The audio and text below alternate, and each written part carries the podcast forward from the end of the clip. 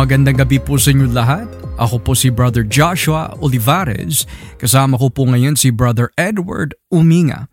At kami po ay nagpapasalamat sa Diyos na nakasama po namin kayo muli dito po sa programang The Gospel Podcast.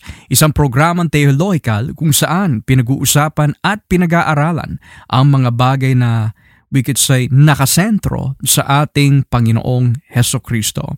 Maganda gabi po sa inyo lahat sa mga tagapagsubaybay po namin dito po sa programang ito at nawa po kayo ho ay ginagabayan, tinutulungan at iniingatan ng Panginoon.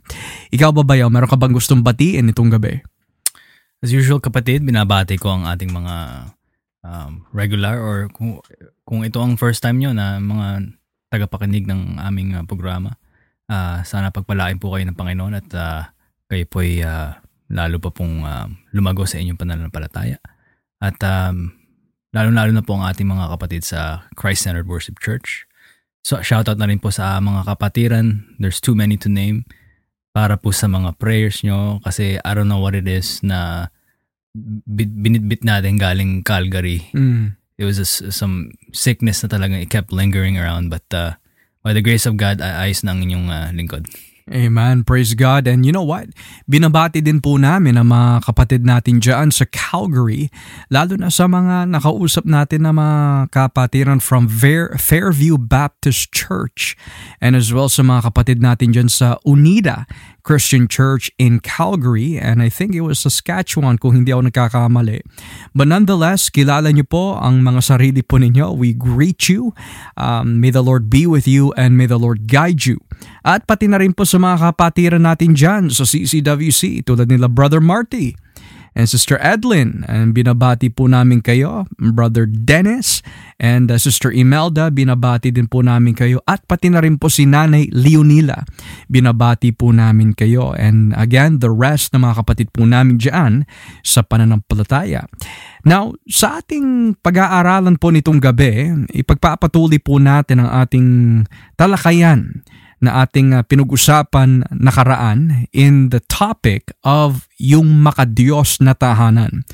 The godly home, the Christian home.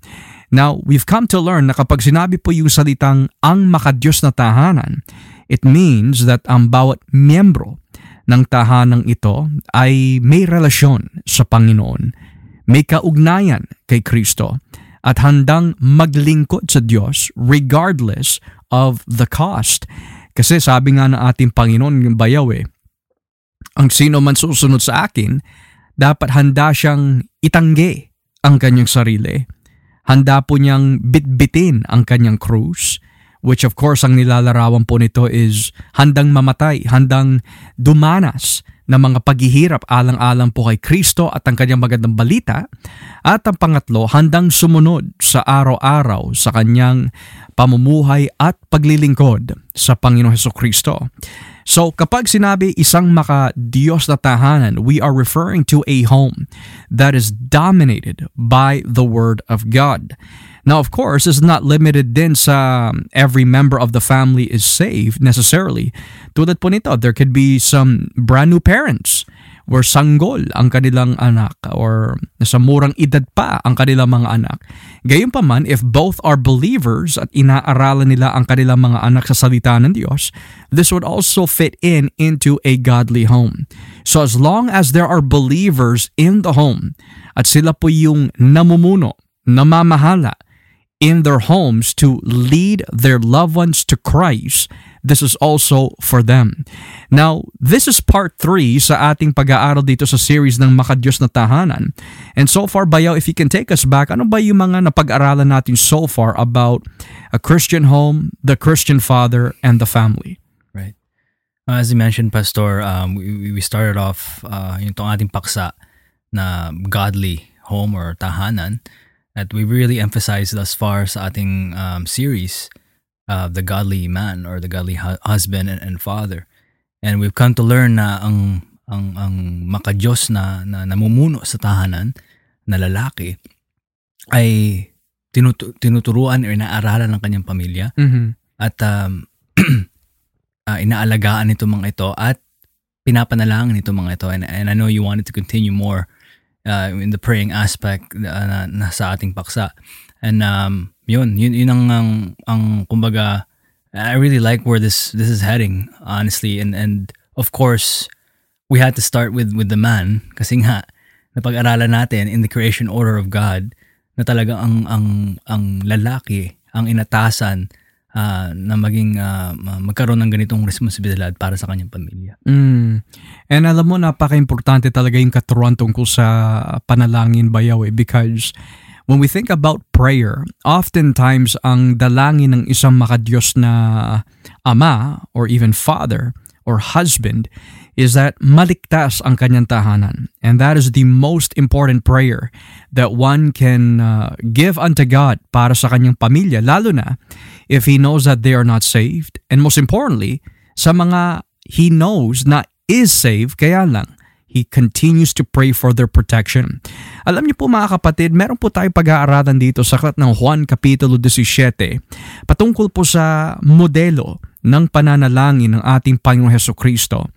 Isang masasabi ho natin, pinakamahabang panalangin that is recorded in the Gospel of John patungkol po sa panalangin ng ating Panginoon. And that is found in John chapter 17. Now, bagamat hindi natin babasahin ang buong uh, chapter of John 17, gayon pa man, we can give you a brief overview patungkol po sa konteksto ng ating pag-aaralan dito po in this chapter. First and foremost, you and I both know by now that yung John 17 ay madalas na tinatawag ng mga theologians the high priestly prayer of Christ. And uh, could you kindly unpack for our viewers, Bayaw, bakit siya tinawag, at least John 17, bakit ito tinawag yung high priestly prayer ni Kristo? Ito yung tinawag na high priestly prayer dahil uh, ito na yung time na um, bagamat nalungkot before this, kung aralan natin ang, ang chapter 16 actually, um, it's very evident na nalungkot ang, ang mga disipulo ni Kristo kasi he kept mentioning, aalis ako, aalis ako. Mm. Pero, he was actually encouraging them na it was a good thing na aalis siya. That he was he would be with the Father again. Kasi ito na yung time where Christ would be exalted. Christ will be glorified na he would draw all men unto himself. Kasi mm. nga malapit na siyang um, ipako eh. So before that time comes, he now prays to the Father. Um, that's how the chapter started dito sa, sa chapter 17 na ma-restore yung karangalan or the glory he once had with the Father even before the world was. So that only proves again na from the beginning, again, John chapter 1, uh, in the beginning was the Word and the Word was God and the Word was God. So Diyos talaga si Kristo. So now, in his time of exaltation, ang pangako ng Diyos na sa pag uh, ating Panginoon na sa kanyang pag-akyat ay mapapabuti ito sa kanyang mga tagusunod dahil dadating ang ipapadala from the Father which is which would be the Holy Holy Spirit. Mm-hmm. Na ngayon sa pag-akyat niya na he would be seated at the right hand of the Father and he would be um, um, resuming his intercession for uh, all saints na mananampalataya sa kanila so that he would be able to keep them for all eternity, keep them saved. Pero um, contextually talaga dito, he he's praying for his disciples, mm-hmm. the 12. Um, at mababasa natin yung, yung ating uh, pag-aaral natin. Na, napakaganda. Thank you for that, Bayo. Napakaganda talaga ng John 17 kasi dito natin nakikita that ang panalangin ng ating Panginoon ay nakasentro sa kalwalhatian ng Diyos Ama. So, so, tulad nga ng sinabi mo kanina bayaw, it begins off with Christ praying for His disciples. Pero bago dumating yung pag-prayer po niya sa mga disciples, we do see that nung kausap niya ang Ama, sabi niya, the work is done. Ama, tapos na ang pinapagawa mo sa akin. So dahil yung sinabi mo kanina na aalis siya, nagre-request din si Kristo that maingatan ang mga tumanggap sa kanyang mga salita. Na madalas po natin makikita yung salitang keep or protektahan mo ang mga ibinigay mo sa akin. Halimbawa, sa wikang English, makikita natin dito sa talatang 11 ng John 17. And I am no longer in the world, and yet they themselves are in the world, and I come to you. Holy Father, keep them in your name, the name which you have given me, that they may be one, even as we are. So notice, nakalagay dito yung salitang keep them in your name. Mapanatili sila, gwardyahan nyo sila, protektahan nyo sila sa iyong pangalan. And then naulit na naman dito sa talatang 12, while I was with them, I was keeping them in your name, which you have given me, and I guarded them. And not one of them perished, but the son of perdition, so that the scripture would be fulfilled. So inulit na naman yung mapanatili sila sa iyong pangalan. Pinortektahan ko sila upang hindi sila mapahamak maliban lamang yung napahamak na itinalaga nung kung tawagin the son of perdition. And then inulit na naman sa talatang 15, I do not ask you to take them out of the world, but to keep them from the evil one. So tatlong beses ginamit yung salitang to keep, keep, keep. And then lastly, dito po sa talatang 22, The glory which you have given me, I have given to them, that they may be one just as we are one. So, bayaw, base sa ating mga nakikita sa panalangin ng ating Panginoon, yung mga salitang paulit-ulit, keep them, keep them, keep them. Tapos eh, dalawang beses, tatlong beses binanggit yung maging isa sila tulad natin na iisa o nagkakaisa to be uh, more exact in its theological implication. So, ano yung mga aral na mapupulot natin sa panalangin ng ating Panginoon? Again, uh, we can take it even at face level. Makikita natin whenever sinasabi ni Kristo, keep them, keep them. It's it's in a in a um, a tone or, or language na ang ang talagang pakay niya is why he's praying so that uh, they may be kept. Yeah. Is para maprotektahan sila at ma-preserve sila. Preserve them in God. And again, na-mention mo sa, sa verse 15, uh, to protect them from the evil one, which is obviously the devil. Uh, kasi yung mga taong may kaugnayan sa Diyos, not only usigin ng Diablo, usigin din sila ng mundo kasi nga the world hated Christ. Mm-hmm. And then again, Christ also um, prayed for their oneness Mm-hmm. as God is one. So in a sense, sa kanilang unity as as as as son and father, maging ganun siya na rin ng mga tagasunod niya. Yeah, yeah. And in turn, become useful for the kingdom of God. Mm. Now notice, Bayaw, thank you for that. Notice that ang pinapanalangin po ni Kristo dito ay hindi yung basta-basta sino-sino lang. But rather, He makes it very clear that ang kanyang ipinapanalangin po sa Ama ay yung mga tumanggap ng kanyang salita. So, the thing that we can learn from this, mga kapatid, sa mga takapakinig po natin itong gabi, is that if your wife, if your children, has made a profession of the Lord Jesus Christ bilang mga ama ng tahanan, ito yung mga panalangin na principles na pwede po nating gamitin para sa kanila. Because at the end of the day, kahit na asawa natin sila o mga anak natin sila, basta yan po ay nagbigay ng fruit of confession and fruit of salvation na tinanggap po nila ang Panginoon, masasabi natin bahagi sila sa panalangin ng ating Panginoong Heso Kristo dito. Because it's interesting, notice how he says um, very clearly in this text that hindi po niya ipinapanalangin ang mundo. Halimbawa sa talata 9, I ask on their behalf. In other words, ipinapanalangin ko ang mga alagad na ibinigay mo sa akin. I do not ask on behalf of the world. Hindi ko ipinapanalangin ang mundo.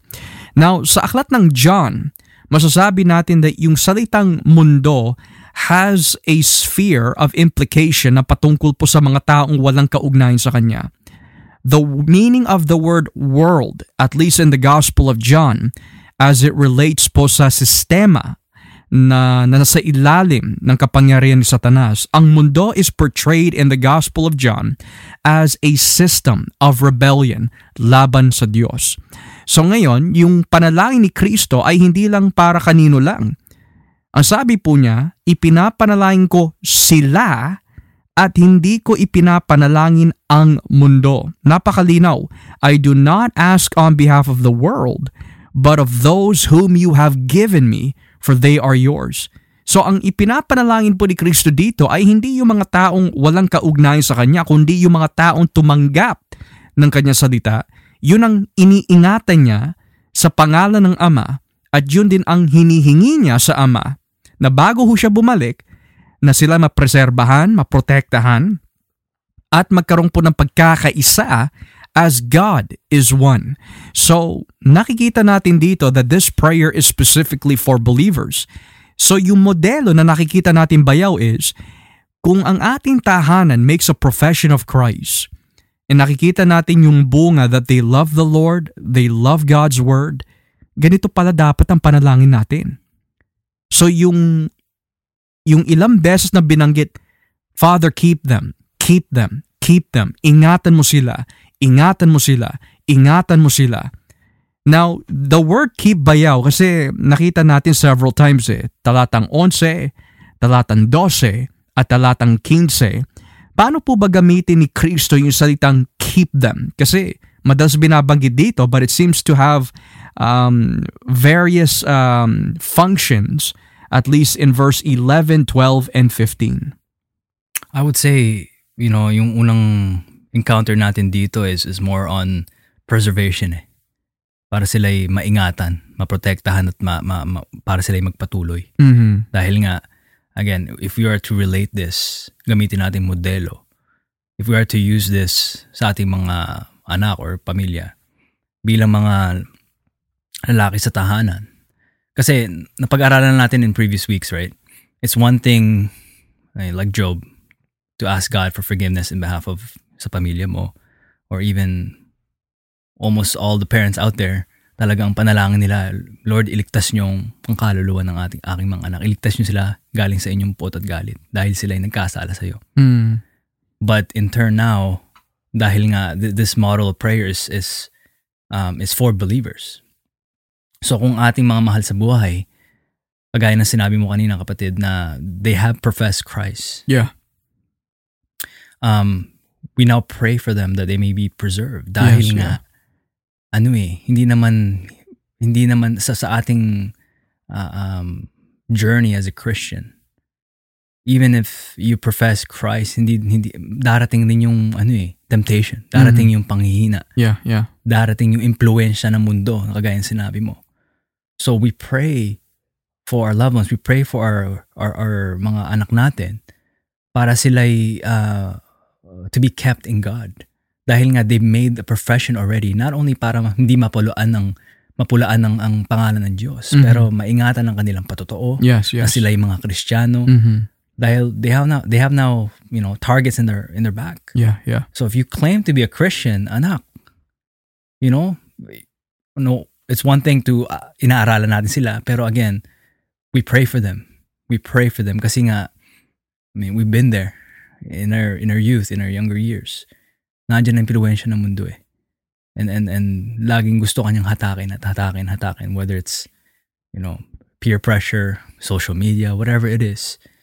Um, we pray that they may be kept in God kasi nga they have made that confession already Yes, that, yeah. Jesus Christ is Lord. Mm.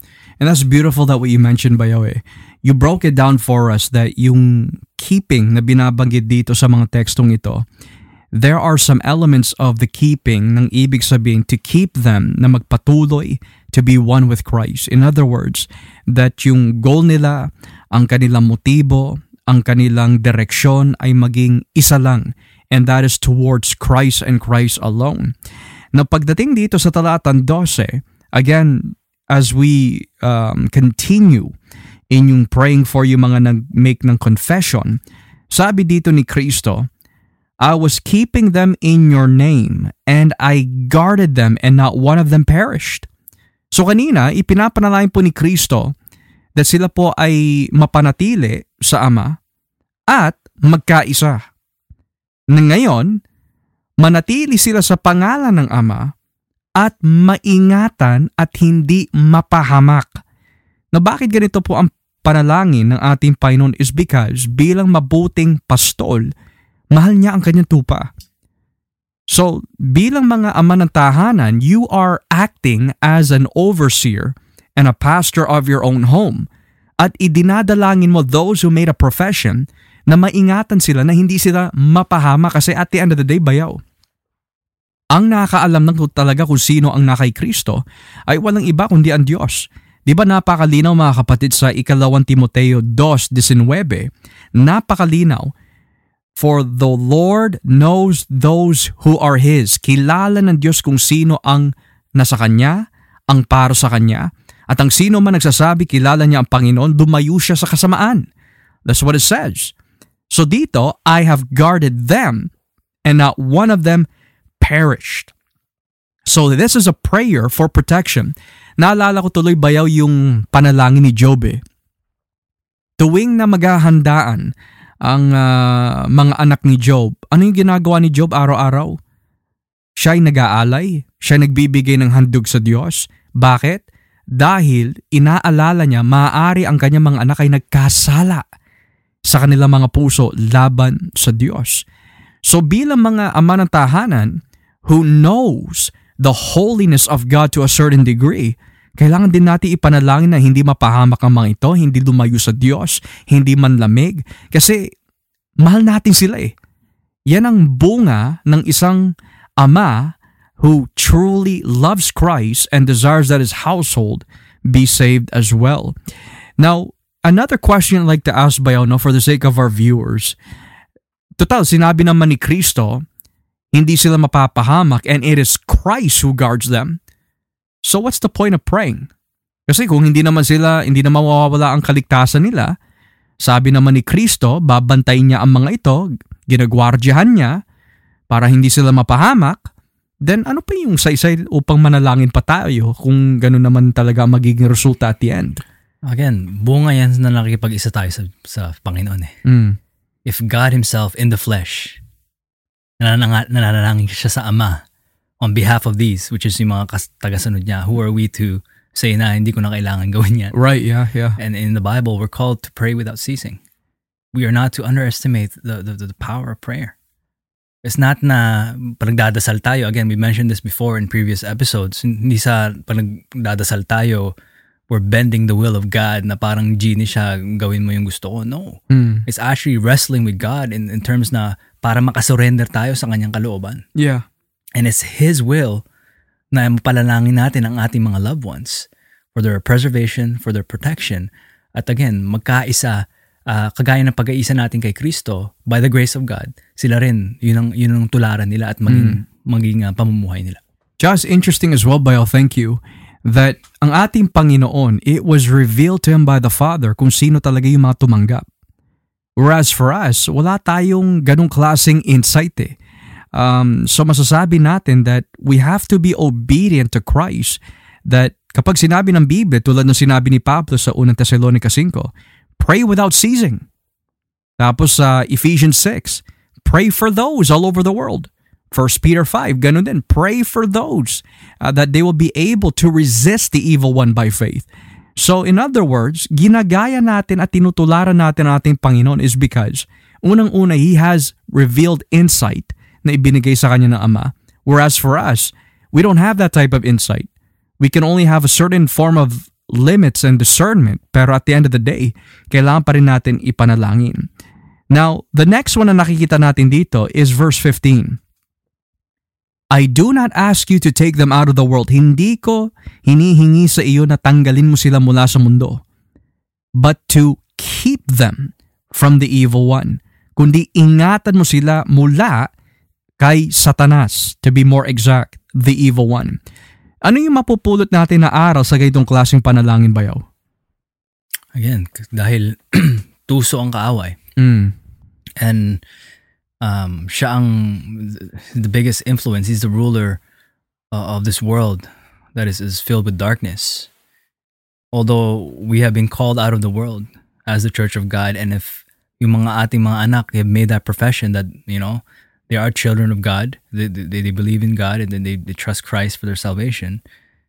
Um, again, we are to pray na they are protected from the almost like the Matthew 6 model eh. Lead us not into temptation, but Yes. deliver us from The evil the one. evil one. Yeah. So, dahil naandyan palagi ang impluensya ng Diablo, as much as possible, wag tayo mag, wag na sana sila ma-impluensya ng, ng Bible or, or ano, ng Diablo at ah, malaman nila ang kalooban ng Diyos. In turn, that they, they will know also how to flee from temptation and resist the schemes of the devil Mm. and to be strong in the Lord. Yeah. Um, so again, this is another prayer of of really um, sila yung maprotektahan uh, laban sa sa gawa ng ng Diablo. Not to say na ever sila mapapahamak, but again, we don't have sa, sina- sa gaya ng sinabi mo, we do not have that type of insight. Yeah. Although, okay, yung mga anak natin, they may have made that profession na sila ay Kristiyano. Pero again, naandyan ang Diablo eh Mm. they, they could be um kasi there's there's not to think negatively negatively you know pero there is always that possibility na ang ating mga anak grows up in a Christian home Yeah. they're growing up sa sa gabay natin sa tuturo natin at uh, perhaps even in the church pero again we do not know in the end of the day kung sila nga ay tunay na kay Kristo Right. Yeah. So for them to continue on and not to be influenced na sa gawa ng kaaway, you know, we can't be naive then not to think na that could never happen. Yeah. Again, not to think negatively, but there's always that possibility. Kasi may mga nangyayari dyan, minsan pastor's kid pa. Ang bigla na lang, you know, went opposite. Um, so this is this is um to to pray um for the protection from from the evil one. So again, sa how does this relate for us? We pray for our children na although ang naghahari diyan sa labas ay ang ang ang ang, ang kaaway, sila ay maprotektahan at hindi maimpluwensya ng ng ng diablo. And it's interesting to Bayaw kasi naalala ko yung panalangin ng ating Panginoon sa aklat ng Lucas. Babasahin ko lamang po ino mga kapatid pero we will still continue in John. I'm just gonna read it. Sa Lucas sa Kapitulo 22, talatang 31, nakalagay ho dito. Sa Lucas 22.31, Simon, Simon, o Simon, Simon, Behold, Satan has, des- has demanded to sift all of you like wheat. But I have prayed earnestly for you that your faith may not fail. And you, once you returned, strengthen your brothers. Na sa madaling salita nakikita natin dito mga kapatid that yung consistency ng pananalangin ni Kristo para sa mga tupa niya is evident. Ipinapanalangin niya si Pedro bagamat si Pedro ay kanya na. Ipinapanalangin niya pa rin si Pedro na hindi siya'y tumiwalag sa pananampalataya. Na bakit po ganito yung panalangin? Does it mean that um, Christ uh, knew that Peter would uh, would backslide and turn away from the Lord permanently? Yun po ba nasa isip niya? Hindi. He has again that revealed insight. Sabi nga dito, Satan has demanded to sift you all like wheat.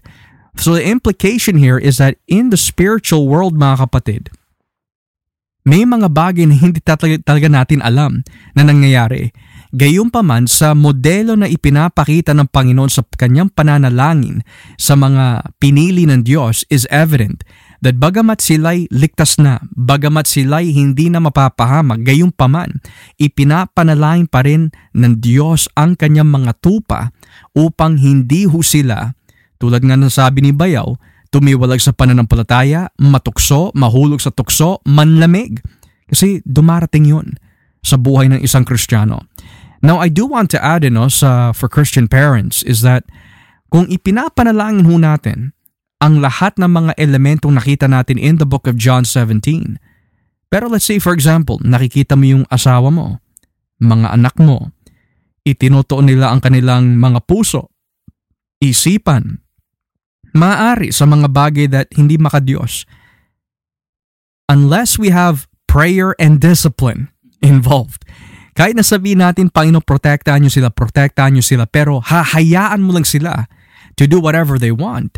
Kumbaga parang ano eh, kumbaga we are somewhat tempting God and we are neglecting, pinababayaan natin ang ating mga tungkulin at responsibilidad bilang mga ama at mga asawa ng ating mga tahanan. Tsaka- So it's tsaka- very important to discipline. Sorry, sorry kapatid. No, I no, wanted to-. I just wanted to add. Kasi just to piggyback from what you said, kasi nga parang talagang counterproductive eh. Yeah. Not only is, in a sense, almost like parang tinetest natin ng Panginoon, pero isipin rin natin, okay, inaaralan natin sila, we take them to church, we pray for them.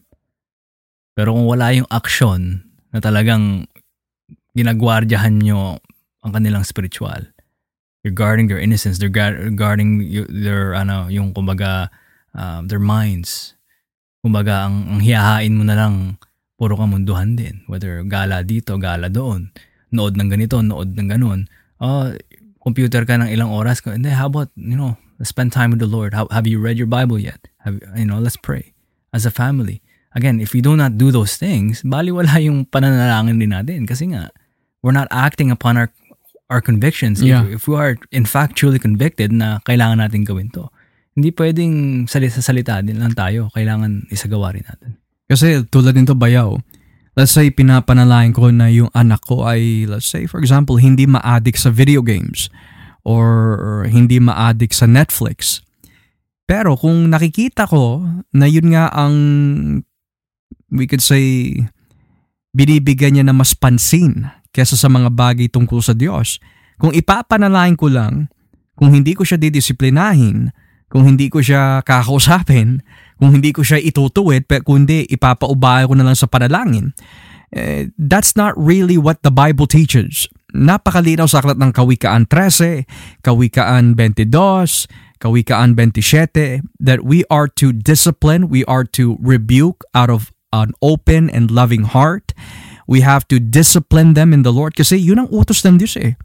So hindi lang yung may panalangin, may kasamang aksyon. Kaya nga sabi ni Santiago eh, ang pananampalataya na walang gawa ay patay. So again, this is speaking of Christian parenting with their children who has made a confession.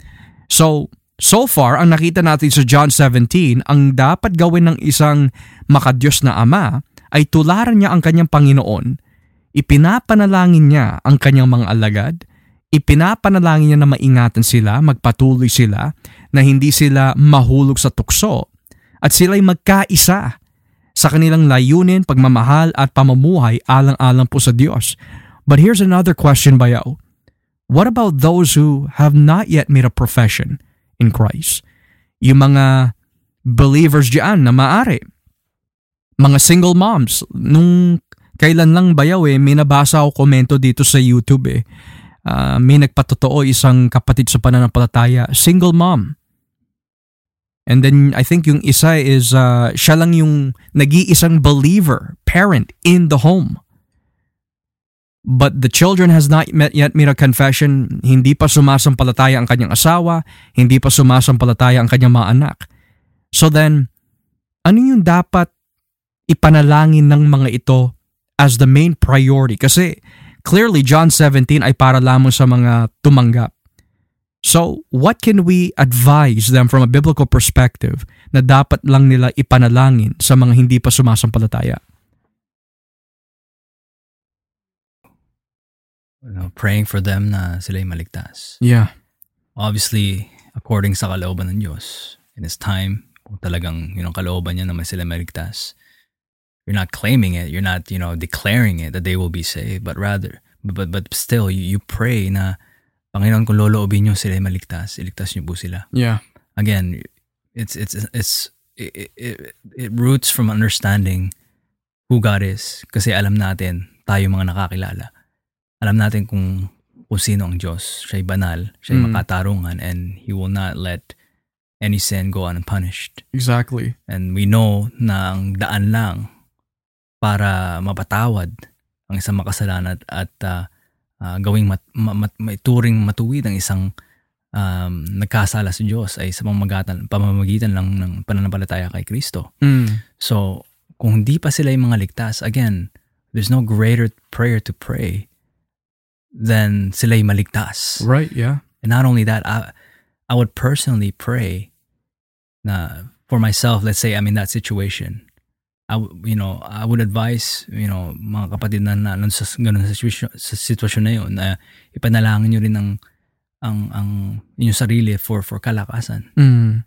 or sa, so so that you may remain faithful in Christ. Yeah. Na Lord, mahirap tong pinagdadaanan ko.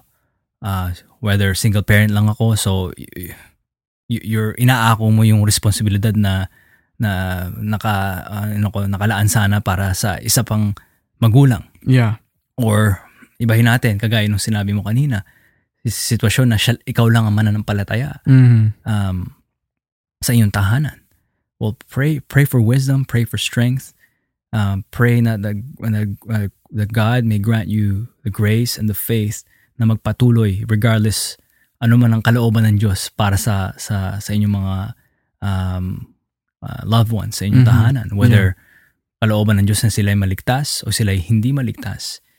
Ang importante, eh, kayo po ay nagpapatuloy sa Panginoon. And then number two, again, or, or secondly, I would say, um, kagaya na nabanggit sa 1 Corinthians. Uh, for example, for those that shall, in, in the in the marriage context, ikaw lang ang nakakilala sa Diyos. Mm-hmm. You still have to submit. Again, not to to a point na to abuse or tyranny or anything like that, pero still honor God in in in serving your your um your other half. Mm. Ipakita mo yung pagmamahal ni Kristo, ipakita mo yung mga karakter ni Kristo being meek and humble. And and and uh, again, nandiyan ang mga bata. Wag rin uh, wag, wag rin- alalahanin natin na, na kailangan pa rin silang aralan. Mm-hmm. Um, but again, we have to surrender it to God. In the end of the day, um, I I can't relate, and I can only I can't even imagine myself being in that position. Um, pero magpatuloy lang po tayo kay Kristo. Tsaka bayaw ang, you know, uh, amen to that. Talagang, if we were in that position, ano ba'y iniutos sa atin ng Biblia? Kaya nga may tinatawag na doctrina perseverance of the saints eh. Kahit gaano kahirap ang ating situation, kahit gaano po katagal ho tayo maghintay, ang sinasabi ho ng Diyos sa atin, manatiling tayo tapat hanggang sa huli. He that remains faithful until the very end, sabi ng Biblia. He that endures until the to the very end. He that overcomes to the very end. The same shall be saved. The same shall be rewarded. The same shall persevere.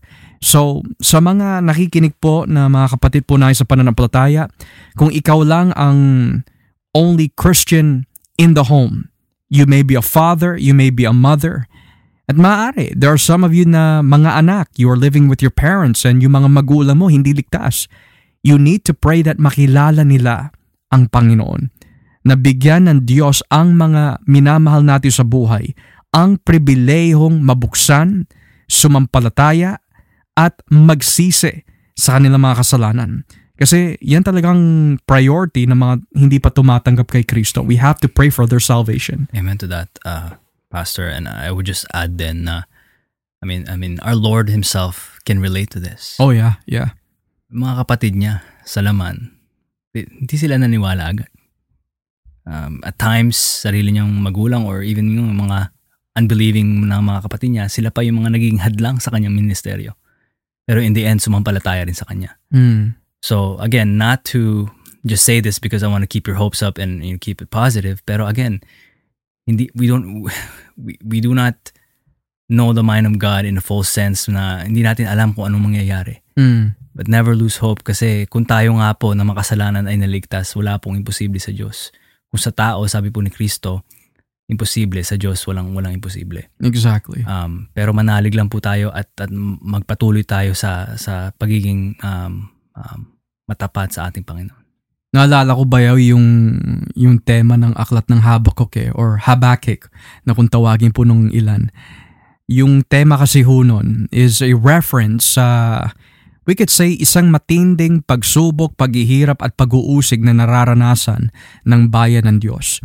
Hanggang na dumaing na si Propetang Habakkuk at sabi niya na, Panginoon, how long bago mo tuparin? How long bago ka kumilos upang hatulan ang mga umuusig sa amin. So after ilang complaints um, ni Habakkuk, biglang nangusap ang Diyos. Hindi mo alam may ginagawa ko. Hindi mo alam na ako'y kumikilos na sa kaligitnaan ninyo. Hindi mo nakikita, hindi mo alam, pero ako'y kumikilos. And then lastly, nasabi niya kay Habakkuk in chapter 2, ito ang palatandaan, isulat mo ito sa mga bato.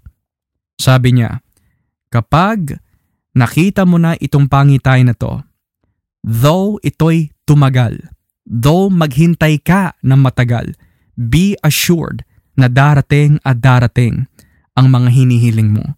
And then what does he say after? The just shall live by faith. So sa atin, bilang mga mananampalataya, we are not to lose heart mga kapatid. Dahil unang-una hindi natin alam yung ginagawa ng Diyos in the background. Hindi natin alam yung pinaplano ng Diyos that's already been planned before the foundation of the world. We just have to live in faith na no matter what the outcome is, magtiwala tayo that lahat ng desisyon ng Diyos ay tama. Kaya habang hindi pa ho sila sumasampalataya, ipanalain pa rin ho natin, Panginoon, ligtas mo sila. Never lose hope. Huwag natin sasabihin na hindi sila mga pinili ng Diyos. Wala tayong karapatan na sabihin yon. We could say that at the present moment, hindi nila tinatanggap ang Diyos, pero sabihin natin niya, yung tao na yan hindi pinili ng Diyos, yung tao na yan hindi pinili ng Diyos. Eh kung nga si Pablo eh, maraming tao nagulat na yung number one na tagapag-usig ng iglesia in the book of Acts, yung pang nabuksan.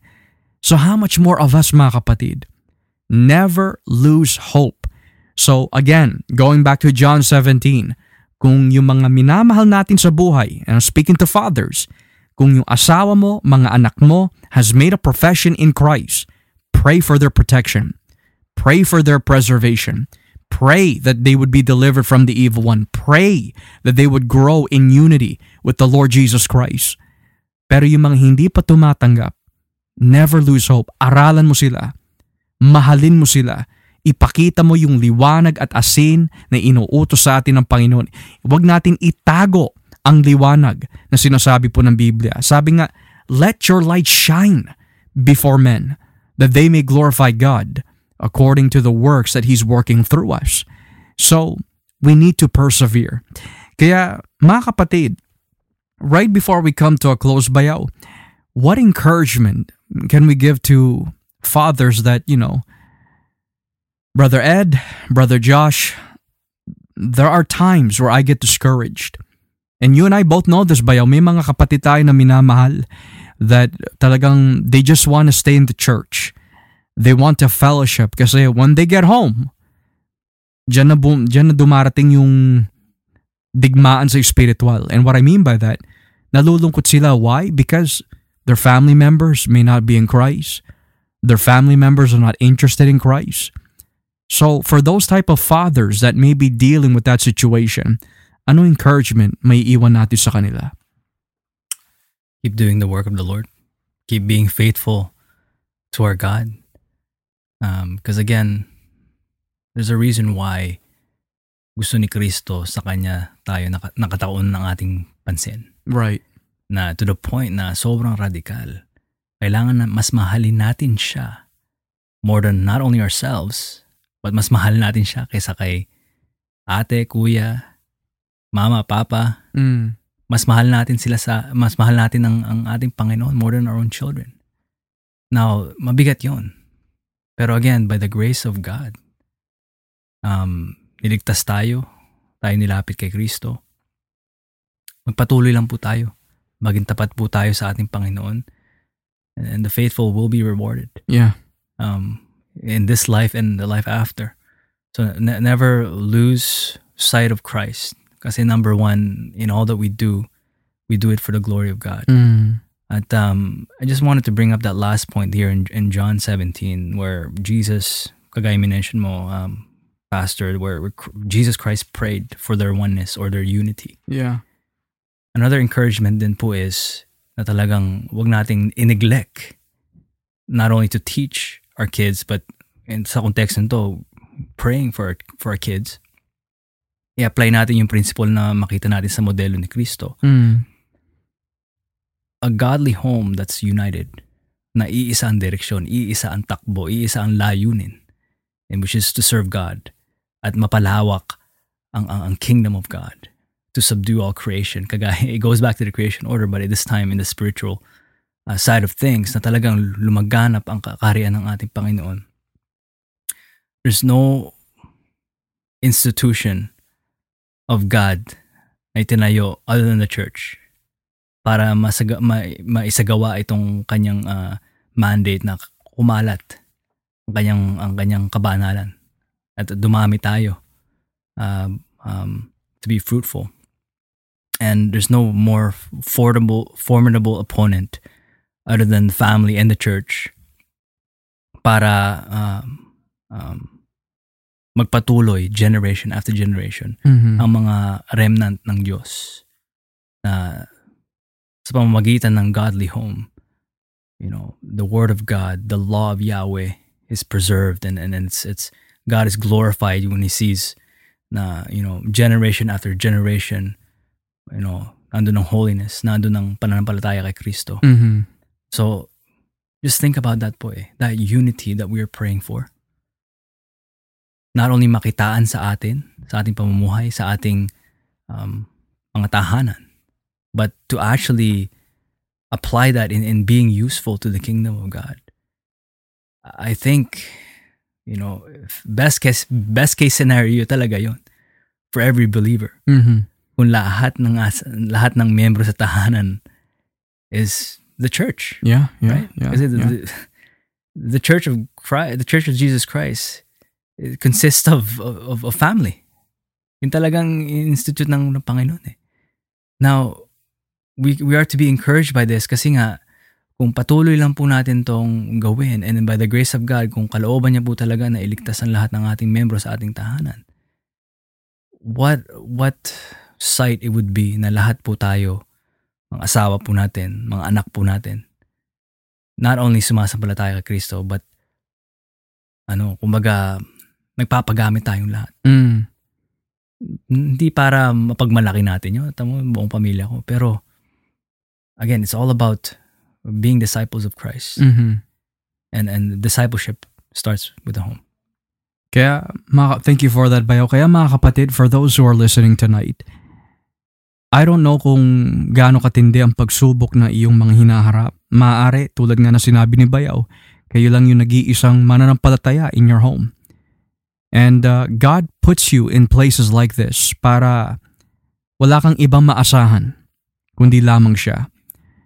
And one thing is for certain mga kapatid, God is the author of salvation. He is the Lord of salvation. Hindi ka ilalagay ng Panginoon sa isang situation na hindi ka niya tutulungan. If you are in Christ, hindi ka niya pababayaan. Kaya to end things off, ito po yung sabi po ng Biblia patungkol po sa mga pagsubok and temptations that may come our way. Sabi po dito sa unang Korinto Gs, talatan 13, unang Korinto Gs, talatan 13, walang pagsubok na dumarating sa inyo na hindi naranasan ng ibang tao. Ngunit maasahan natin ang pangako ng Diyos na hindi na tayo pababayaang subukin ng higit pa sa ating makakaya. Kaya kung dumaranas kayo ng pagsubok, gagawa siya ng paraan para mapagtagumpayan ninyo ito. Napakalinaw bayaw. Kahit anong pagsubok, mapagtatagumpayan po natin yan sa tulong at biyaya ng ating tapat at dakilang Diyos. Hang in there. Be strong in the Lord. Live for Christ. Be faithful to the end. And you may not know kung ano pwedeng gawin ng Panginoon. But one thing is for certain, all things work for the good to them who love God and are called according to His purpose. Kaya mga kapatid, nitong gabi, nawa ho meron po tayo na pulot na aral in regards about ang makadiyos na tahanan. A praying father, matter of fact, a praying parent desires that kung ang kanilang tahanan ay na kay Kristo, continue to pray for their preservation. Continue to pray for them to be one with Christ. Continue to pray that God would keep them and preserve them from the evil one. At sa mga nag-iisang mananampalataya in their homes, ipanalangin mo na ilapit ng Ama ang mga ito kay Kristo. Kasi ang pangako ng Diyos is this, ayon sa Juan 6.37, Ang sino man ilapit sa akin, hindi ko man sila itataboy. Kahit kailan, hindi sila itataboy ng Diyos. Ipanalangin natin that these loved ones will be brought to Christ. Ako po si Brother Joshua Olivares, kasama po si Brother Edward Uminga. Salamat po sa Diyos for joining us dito po sa The Gospel Podcast. Walang siya maitaas kundi lamang po si Kristo dahil si Kristo ay Diyos, ingatan po kayo nawa ng Panginoon. May the Lord keep you and bless you. Thank you, take care, and bye-bye.